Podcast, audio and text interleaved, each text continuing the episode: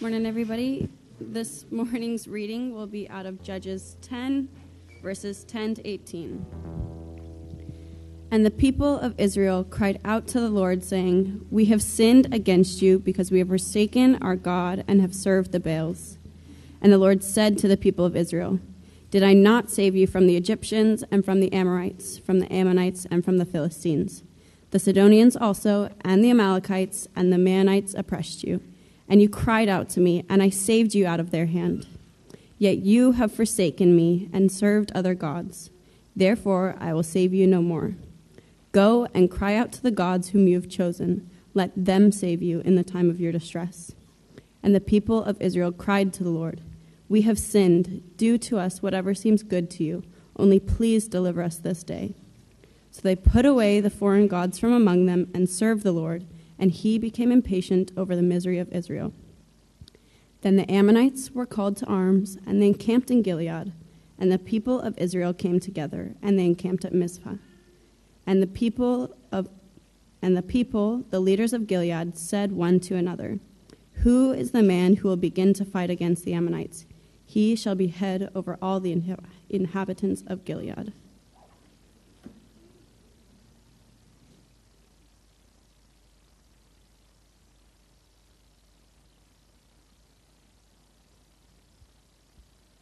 Well, good morning.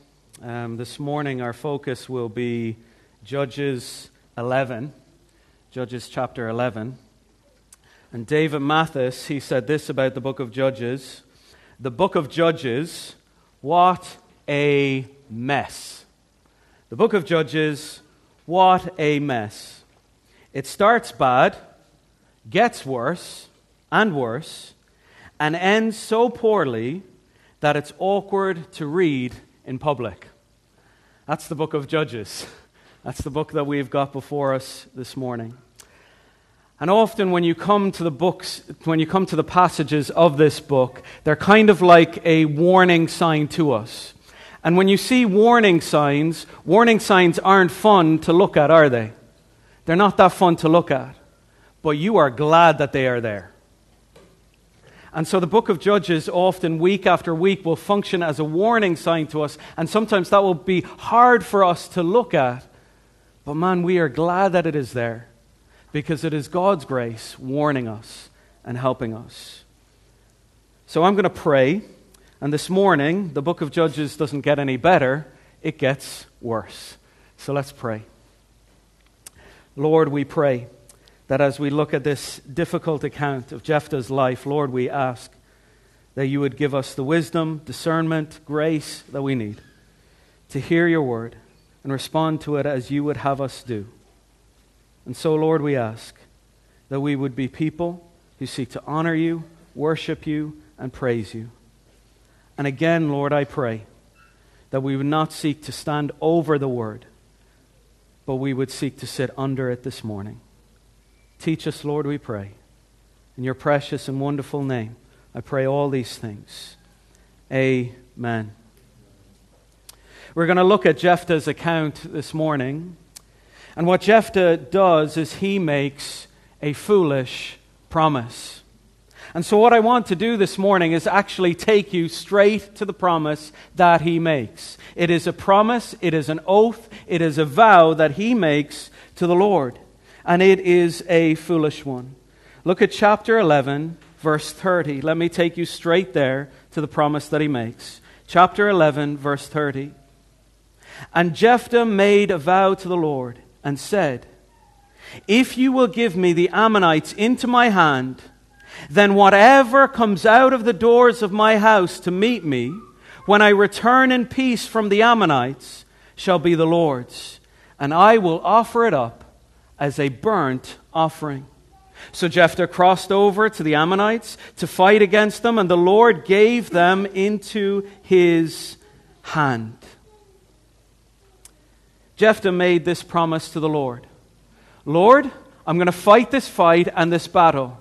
But Lord, if you give me this victory in this battle, then when I get home, whatever greets me, Lord, in the door, when I get home, whatever greets me, I will offer as a burnt offering and sacrifice to you, Lord. Whatever meets me at the door. That was a foolish thing to say. Do you know why it was a foolish thing to say? Because do you know who greeted him at the door when he came back from the battle? His one and only daughter. Lord, if you give me this battle, if you give me this victory, then whoever or whatever greets me at the door when I return, I will offer to you as a burnt offering, and it is his daughter who meets him. That is a foolish thing for him to say.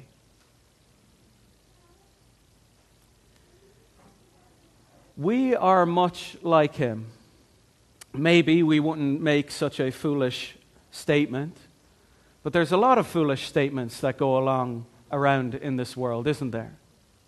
A lot of foolish statements that we will make and we will say. I don't know if you've been scrolling through, you know, your social media feeds recently or whatever, but as you scroll through them, often there are times you might see even Christians, you might see comments and statements and you ask the question, why on earth did they say that? That is a foolish thing to say. You see, what happens to us online is this we make comments for about 10% of the people that follow us, and we forget the other 90% of the people that also follow us. And so, what happens is, in our statements, we're not all that careful. And by the way, here's just a sideline. What I would say for Christians is this let us be those who, on social media and on those platforms, speak life there not speak foolishness. That we would not see it as a platform to give out, but we would see it as a platform to point people to our Savior. And often what happens is we get caught up saying foolish things. We see people say foolish things. We say, why did they say that? And that happens in my life as well. Why on earth did I say that? Do you ever ask that question of yourself? Why on earth did I say that? I shouldn't have said that. And that's the question I want us to ask of Jephthah's promise. Why on earth did he say it? And that's how we're going to tackle it this morning. We're going to ask a few questions to, to try and see and try and make sense of this promise. Whatever comes out of the door, I will offer to you. Can you imagine that? You're at work and you're trying to finish a project. You try and finish the project. Lord, help me finish this project. And if you help me finish this project, then when I get home, whatever greets me at the door, I'm going to offer it as a burnt offering to you. Foolish, right? But what he says is absolute foolishness. And so we have to ask why on earth does Jephthah make this promise? Whatever greets me at the door, I'm going to offer to you. And in order to find out the why, we have to look at the start of Jephthah's account and his story. In chapter 11, verse 1, it says this Now Jephthah, the Gileadite, was a mighty warrior. There is no surprise that it starts off like that. God's people have an enemy. The enemy are named Ammon. And they need to fight this enemy. But in order to fight this enemy, they need a leader. And in chapter 11, verse 1, we hear of Jephthah, a Gileadite, a mighty warrior. He steps in. Could he be the leader? Just like Gideon. Gideon was called a mighty man of valor. Could this man, Jephthah, be the leader? Could this man, Jephthah, be the warrior that they need? But it says, he was the son of a prostitute. Gilead was the father of Jephthah. And Gilead's wife also bore him sons. And when his wife's sons grew up, they drove Jephthah out and said to him, You shall not have an inheritance in our father's house, for you are the son of another woman. Then Jephthah fled from his brothers and lived in the land of Tob, and worthless fellows collected around Jephthah and went out with him. It looks all great that they've found this mighty warrior, Jephthah, but there is a problem with Jephthah. Jephthah is the son of a prostitute. In other words, Jephthah is an outcast. And so, in response to this illegitimate outcast, his, his, his brothers, those who are related to him, they kick him out and they don't want him to get the inheritance. He is a rejected man. And I think this is the first clue as to why Jephthah makes the foolish promise that Jephthah makes, because Jephthah is one who has experienced rejection. And Jephthah does not want to experience rejection again. And so he will do whatever it takes, whatever it takes to beat the Ammonites. And so he is rejected, he is kicked out of the land. And then they realize, the brothers who have kicked him out of the land, they realize we're not going to win against these Ammonites. So we need this mighty warrior back. And so it says to us in verse 4 after a time, the Ammonites made war against Israel. And when the Ammonites made war against Israel, the elders of Gilead went to bring Jephthah from the land of Tob. And they said to Jephthah, Come and be our leader, that we may fight against the Ammonites. But Jephthah said to the elders of Gilead, Did you not hate me and drive me out of my father's house? Why have you come to me now when you are in distress? And the elders of Gilead said to Jephthah, That is why we have turned to you now, that you may go with us and fight against the Ammonites and be our, he- be our head over all the inheritance of Gilead. Jephthah said to the elders of Gilead, If you bring me home again to fight against the Ammonites, and the Lord gives them over to me, I will be your head. And the elders of Gilead said to Jephthah, The Lord will be witness between us, if we do not do as you say. So Jephthah went with the elders of Gilead, and the people made him lead, head, and leader over them. And Jephthah spoke all his words before the Lord at Mizpah. Why did Jephthah make the foolish promise, Lord, if you help me beat the Ammonites, then whatever comes out of the door, I will offer as a sacrifice to you? Because Jephthah needed to win. Jephthah didn't want to be rejected again. The only reason they wanted Jephthah back is because they thought Jephthah could win the battle for them. That is the only reason they come back to him. And so Jephthah says to them, Oh, you come back to me now because you want something from me? Before, you didn't want me to get the inheritance, so you kicked me out. But now that you know that you're not going to win the battle, you want me back? Jephthah is a man who has experienced rejection and he hated it. And he will do whatever it takes not to be rejected again. There is something I think in life that Christians need to get used to, and it is this we will be rejected. We will be outcasted in this world. We won't be liked in this world. And so the temptation can be I don't want to be rejected. So I will do and say whatever it takes in order for me not to be rejected again. I will do and say whatever it takes in order for me to have the success I need in this world so that I will not be rejected again. When I've been thinking about rejection, for us as Christians, my mind went again to this event on Friday night. I was trying to figure out a way to put it into the sermon. Here it is. this event on Friday night. I've been encouraging you, haven't I? Invite people, invite people, invite people.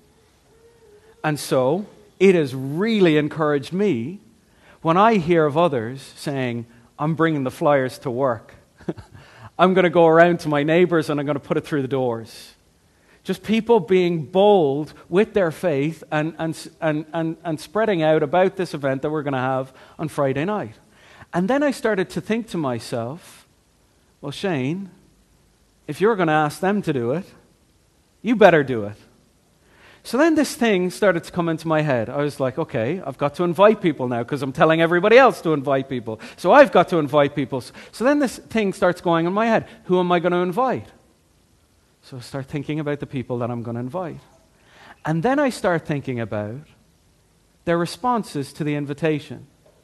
Now, I haven't invited them yet, I haven't asked them yet. But I'm already running through my head what are they going to say if I invite them?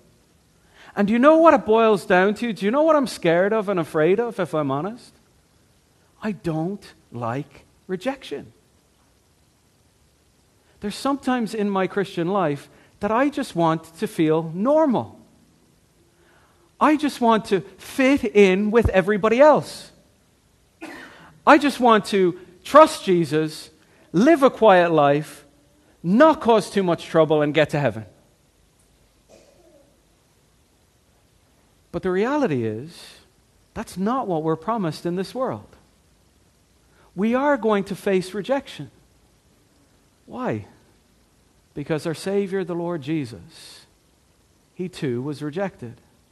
He was despised and rejected, a man of sorrows, the outcast of outcasts. Therefore, those who follow him should expect rejection also.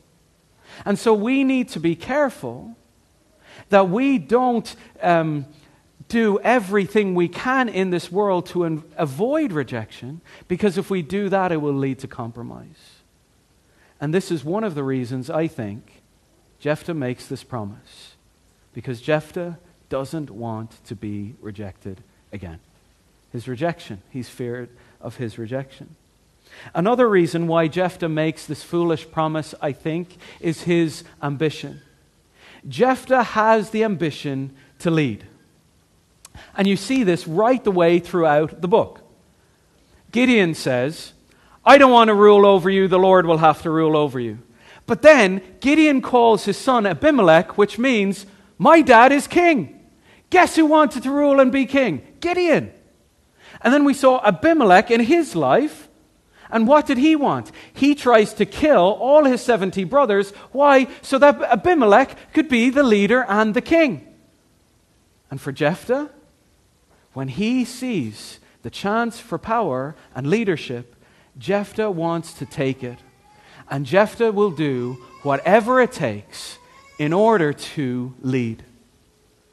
I want you to notice, and you're going to have to follow me here, I want you to notice in verse 11 it says, in chapter 11, verse 11, it says this So Jephthah went with the elders of Gilead, and the people made him head and leader over them. And Jephthah spoke all his words before the Lord at Mizpah. They made him the head and the leader. This is the position that he wants. Now, I want you to go back. Again, you're going to have to follow me here. I want you to go back to chapter 10, verse 18. At the end of chapter 10, verse 18, here's what it says. And the people, the leaders of Gilead, said to one another, Who is the man who will begin to fight against the Ammonites? He shall be head over all the inhabitants of Gilead. So they're looking for a person who is going to be the head of all the inhabitants. And then they go and they chat to Jephthah. And they chat to Jephthah, and they don't ask Jephthah first to be the head. In verse uh, 6, it says this And they said to Jephthah, Come and be our leader, that we may fight against the Ammonites. And Jephthah hears that. You want me to be your leader? It's like, You kicked me out. Now you want me back to just be your leader? And then they say, Oh, wait, well, wait a second, wait a second. Verse 8, it says this. Then they respond, And the elders of Gilead said to Jephthah, That is why we have turned to you now, that you may go with us and fight against the Ammonites and be our head over all the inhabitants of Gilead. They wanted someone to be their head. They come to Jephthah and they say, Be our leader. Then they change their mind and say, Be our head. And then at the end of the account, they make him the head and the leader. What on earth are you talking about? It is like this they need a manager, but they're asking him to be the supervisor. They need a captain, but they're asking him to be the vice captain. And in the end, he becomes both the manager and the supervisor. He becomes both the captain and the vice captain. And that is the leadership role that Jephthah loves, and Jephthah does not want to lose it. And so, in his ambition, he will make whatever promise he needs to make in order to keep his position. Lord, if I win this battle, Lord, I will sacrifice whatever needs to be sacrificed if you give this battle to me. It is his ambition that drives him. And I think that is something we need to be careful of our ambition.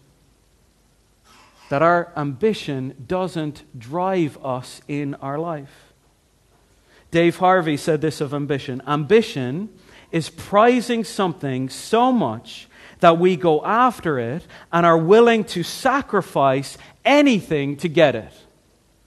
Ambition is something that we prize so much that we go after it and we're willing to sacrifice anything to get it. Now, there is a type of ambition, I think, that is a good ambition. It is like Paul's ambition in Romans chapter 15. In Romans chapter 15, Paul said this I make it my ambition to preach Christ where he has not been named. If you want a good ambition, that is a good ambition. That is the type of ambition I want this church to have.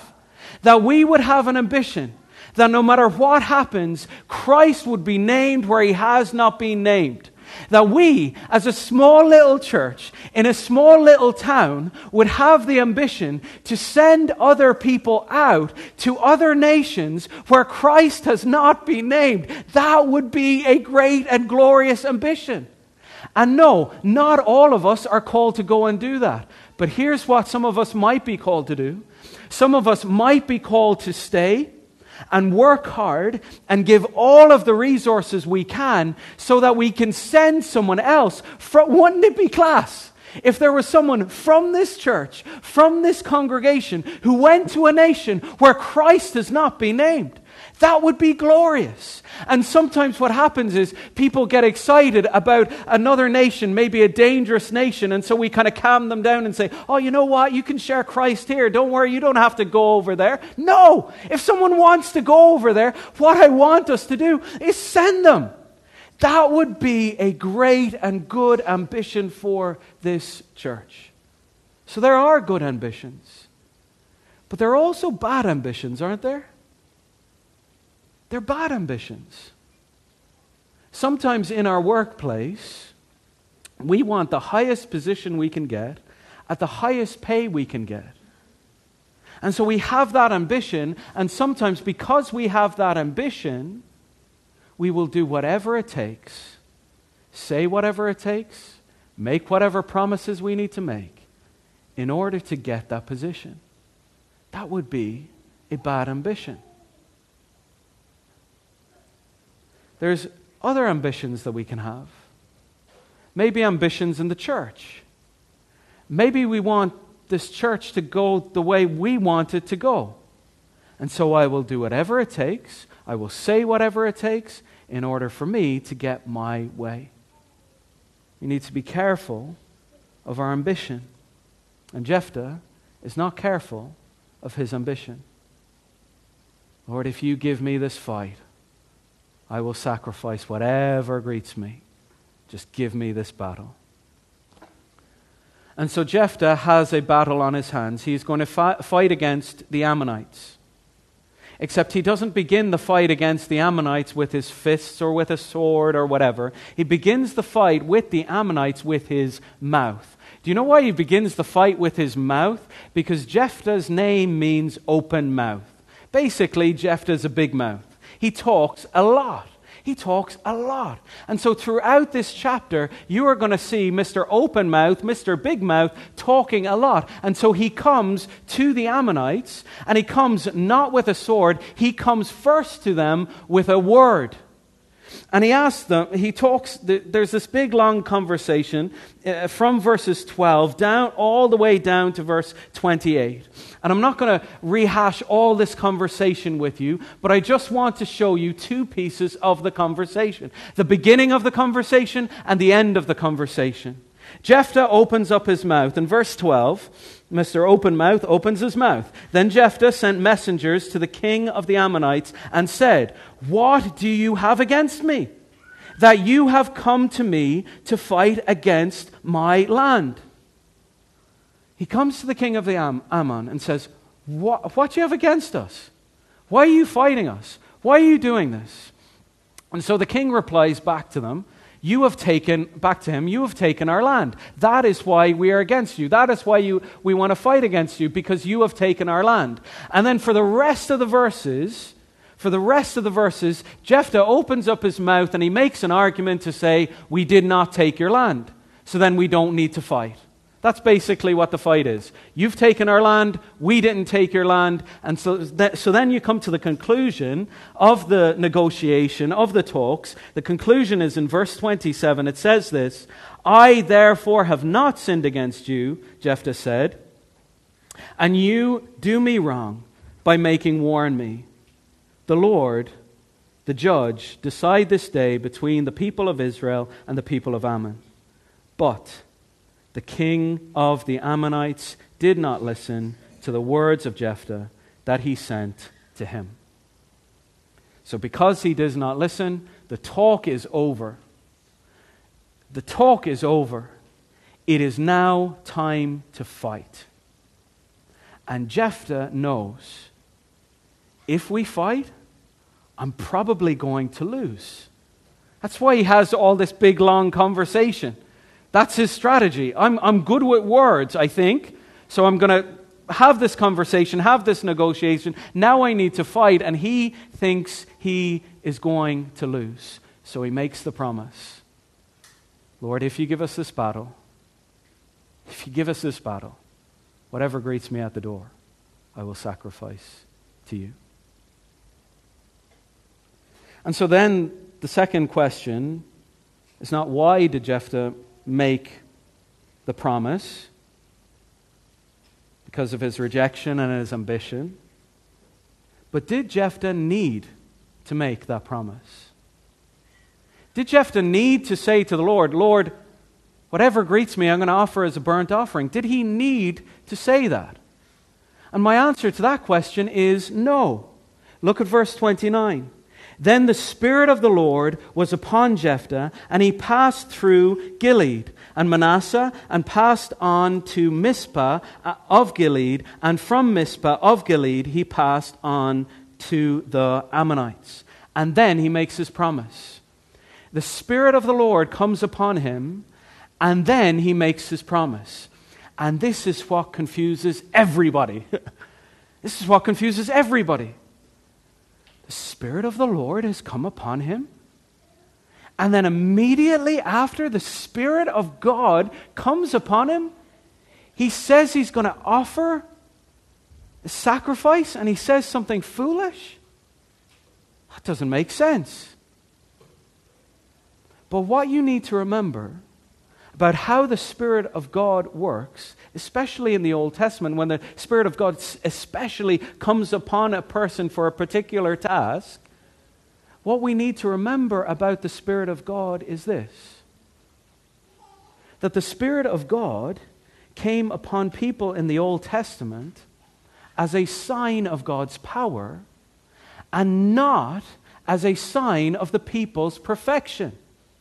Let me say that again the Spirit of God came upon people as a sign of God's power and not a sign of the people's perfection. And so, what that means is just because the Spirit of God comes upon Jephthah, it doesn't mean that everything he does from that moment on is perfect. Just like us, we have the Spirit of God. If you've trusted in the Lord Jesus Christ for the forgiveness of your sin, the Spirit of God indwells you. Does that mean that your life is perfect from there on out? No. No. The Spirit of God dwelling upon him is a sign of God's power and not a sign of his perfection. And what I will say to you is this if he didn't make the vow, I believe he still would have won. It's despite the vow that the Lord gives him the victory, not because of it. And so the last time we heard that the Spirit of God came upon someone in the book of Judges was who? Can anyone remember? Well, I won't ask that because it's embarrassing. When was this, uh, for me, not for you, when did the Spirit of God last come upon someone in the book of Judges? It was upon Gideon. Just before Gideon was about to go into battle, the Spirit of God empowers him. He gets all the army. Guess what he should have done? He should have gone he should have believed and trusted in God that he would win the battle with the Spirit of God behind him. But what does he do? After the Spirit of God empowers him, he says, If God, you make this fleece wet and the ground dry, then I'll know we win. If God, you make the fleece dry and the ground wet, not sure if that's the right way around anyway. If God, you do it that way, then I'll know we'll win. And so, what does Gideon do? He makes a deal with God. If then, if then, if then, if you do this, then I'll do this. It's kind of like the, the genie. God, God, you do this for me, and then I'll do this for you. This is the way it works. And then guess what happens with Jephthah? The Spirit of God comes upon Jephthah. And Jephthah should have just went into the battle, but Jephthah goes, If God, you give us the victory, then God, I will give you the sacrifice. It's like this kind of deal with God. Do you know something? We don't need to make those kinds of deals with God. We don't need to make those kinds of promises with God. God, if you do this, then I'll do this. We don't need to have a negotiation with our God. He doesn't need to give us evidence or prove anything to us. We don't need to ask him for a fleece or, or give us a sign. We don't need to make foolish promises. We don't need to make those types of promises at all. Yet sometimes we do, don't we? God, God, if I start going to church a lot more and arrive on time and read my Bible more, God, if I start doing those things, God, will you save my children? Then will you save my children? We kind of make these deals with God. We don't have to make these deals with God. Do you know what? Listen to this God actually loves you. God is for you, and He is not against you. You don't have to make these deals with Him. He's with you. He likes you. He loves you. He's for you. You are His if you have trusted in the Lord Jesus Christ. You don't need to do anything more. Imagine if Simeon came to me and Simeon said, Daddy, Daddy, if I clean my room and if I behave myself and if I do all my homework, Daddy, then, Daddy, Will you love me and protect me? If I do all these things, Daddy, will you love me and protect me? What should I say to him? Whether you do those things or not, Simeon, I guarantee you, I will always love you and protect you. You see, my love is not on the basis of his performance. It's not based on his performance. It's not based on his works. It's not based on his act- activities. I love him because I love him. I love him because he's my son. I also love my daughters because they're my daughters. They don't have to behave in a certain way. They don't have to make deals with me every day, wondering if I care, wondering if I'm going to protect them, wondering if I'm going to stay beside them. So it is with you and God. You don't need to ask him for more signs. You don't need to ask him to do more deals. Why? He's already shown you. He sent his one and only Son to live a perfect life for you so that you could have his righteousness. He's done it all, he's showed it all to you. Jephthah did not need to make this promise. And the last question I have is this why did Jephthah make the promise? I think because of his rejection and his ambition. Did Jephthah need to make the promise? No, I don't think he needed to make the promise. I think the Lord would have given the victory anyway because the Lord is actually quite good at saving his people regardless of our deals. But the last question is this Should Jephthah have followed through with it? Should he have followed through with it? And that's probably the most disturbing thing of all we need to think about. Verse 34 Then Jephthah came to his home. This is after he made the promise, after he won the battle. He's probably delighted. He came to his home at Mizpah, and behold, his daughter came out to meet him with tambourines and dancing. She was his only child. Besides her, he had neither son nor daughter. And as soon as he saw her, he tore his clothes and said, Alas, my daughter, you have brought me very low, and you have become a cause of great trouble to me. For I have opened my mouth to the Lord, and I cannot take back my vow. Mr. Big Mouth, Mr. Open Mouth, opened his mouth before the Lord, and he feels like he cannot turn back. He feels like he cannot take back this promise that he has made. And then in verse 36, and she said to him, My father, you have opened your mouth to the Lord. Open mouth, big mouth.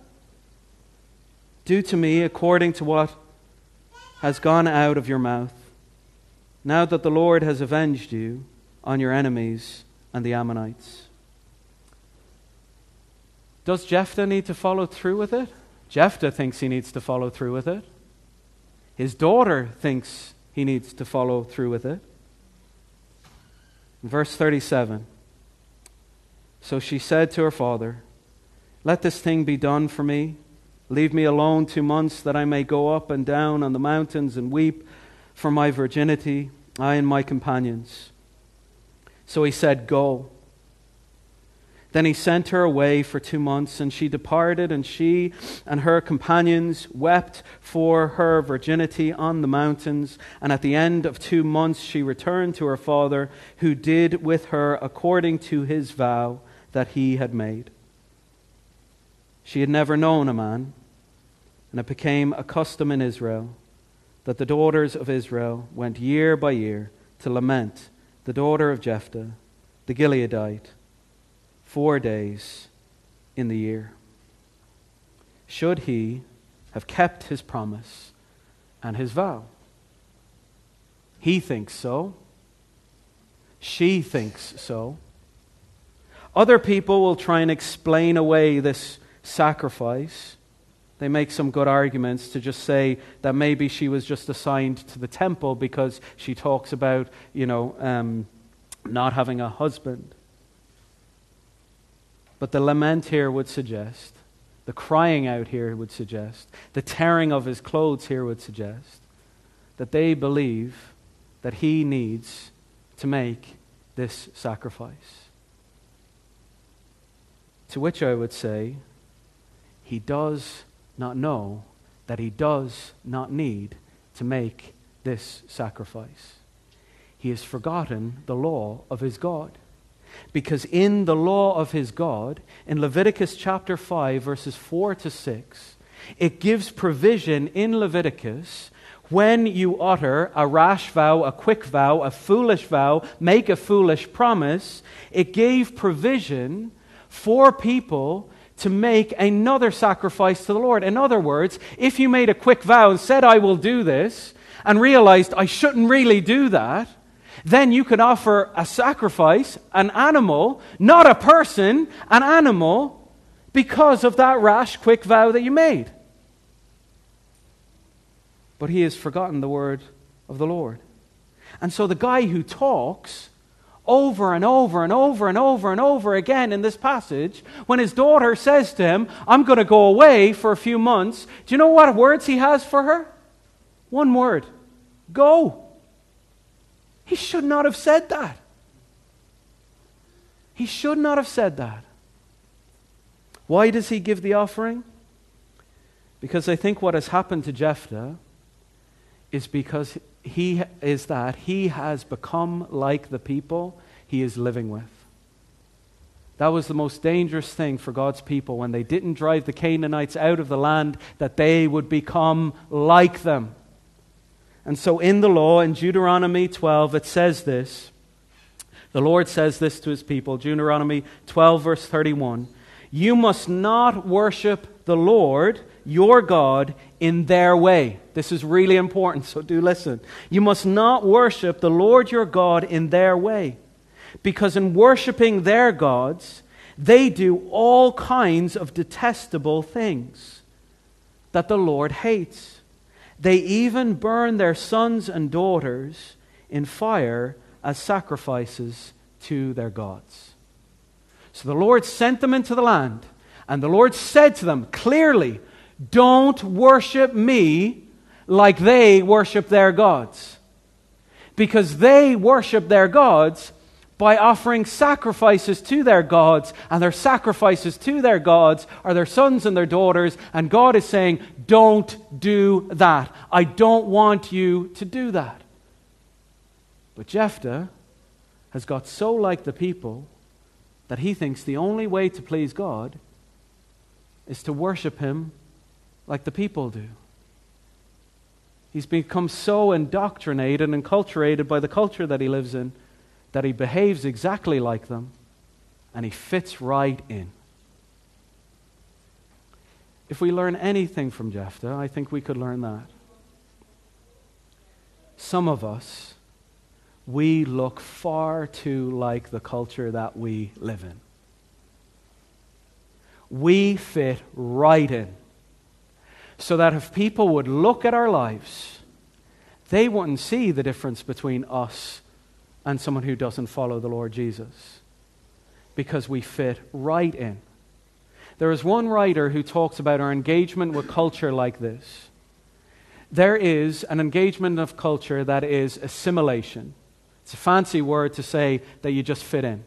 So Christians have a choice in relation to engaging with culture. It, the first choice is assimilation. You just fit right in. And you say, you know, I, I, I go here. You know, I had people in college who would say, I'm going to the club just so they know that I'm, you know, good with them. Like, that's the most foolish thing I've ever heard. How about you don't go to the club and they ask you why? You see, what, what, was, what was the belief there is if I fit right in, then I'll get an opportunity for Jesus. So I need to look like them, act like them, be like them, and that will be fine. No, assimilation is not good. The other thought he had was this isolation. So we say, oh, it can't fit right in. Here's what I'm going to do we're going to go right away from them. We're going to ignore the whole world. We're going to go in a monastery and be like monks and, you know, like eh, look at ourselves and read the Bible and not go out into the world at all. We will isolate ourselves. And some of us have the temptation to do that. So either we just fit totally in or we walk totally away, and we think those are the two options assimilation or isolation. But the third option could be this recreation that we live in the world, Paul would say, and that we are not of the world. So that we would do this mad kind of idea and strategy. We would work and have our jobs and live our lives amongst and with those who don't love Jesus. That's a good thing. To know people who are not Christians, that's a good thing. They're made in the image of God. They're smart, they're beautiful, they're wonderful, they're glorious. We can learn from people. We can live in the world. But Paul said that we would not be of the world, that we would look entirely different.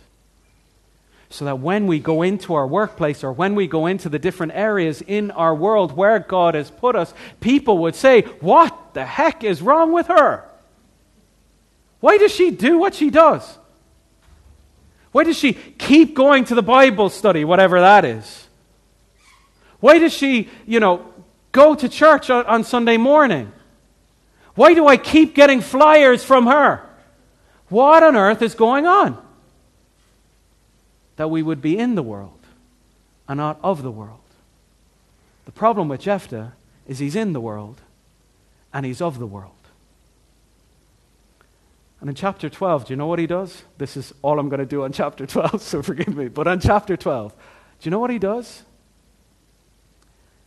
He gets into another argument. Big Mouth opens his mouth again. gets into another argument with Ephraim. That's his own people. It ends up that he kills 42,000 of them. God's own people. What on earth is wrong with that guy? And you know what messes with my head? What messes with my head is this. How on earth did that guy, Jephthah, make it into Hebrews 11? When you read Hebrews 11, the people of faith, you have a list. There's a list there of the people who faith. By faith, Abraham. By faith, Sarah. By faith, all these people. Guess who makes the list? Jephthah makes the list of people who trusted God by faith. And you ask yourself, how on earth did that guy make the list? But then you start looking at the list. And you look, it has David on the list. And so you say to yourself, how on earth did David make the list? The guy who slept with another man's wife and ensured that he was killed, how did he make the list? And then you look at the rest of the list Abraham, the guy who said, No, no, she's not my wife, you can have her. Now, once but twice, how did he make the list? And then I thought to myself, if someone was to look at one of my worst days and write one of my worst days down on paper. Which is what, like, the one book of the Bible you would not want to be in, it's Judges. Because you're not getting a good day, you're getting your worst days. So if someone was to get my life and write down one of my worst days, and everybody could read it for century upon century, and it made the book of the Bible, imagine how annoying that would be your worst days, everybody would read it. And they would say, How on earth, how on earth did Shane Dean make the list? In which I would say, By grace. That's the only way, the only way anyone makes the list. It is by grace through faith. It is not by your works that no one can boast. It is not by our behavior. Just because we trust in Christ and believe in Him and have the Holy Spirit within us, it doesn't mean that our whole life is perfect. And so the conclusion in the book of Judges is this don't fix your eyes on Abimelech. Don't come out of here this morning and fix your eyes on Jephthah. In fact, in Hebrews 11, the whole point is not to fix your eyes on any of those. What does he say? In chapter 12, fix your eyes on Jesus, the author and perfecter of our faith. How do they make the list? Because he is the author and He is the perfecter of our faith. It's not about me and what I do and the measure of my faith, it's all about my Savior. Let's pray. Lord, we thank you for your grace. Lord, there are many more questions that we have. And so, Lord, I pray that you'd help us as your people to ask those questions, to talk with each other, to learn from you and your word. And Lord, I pray that we would see this as a warning to us, that we would not make foolish promises or deals to you, that you just care for us, and that we'd learn to fix our eyes upon you always. In your name, amen.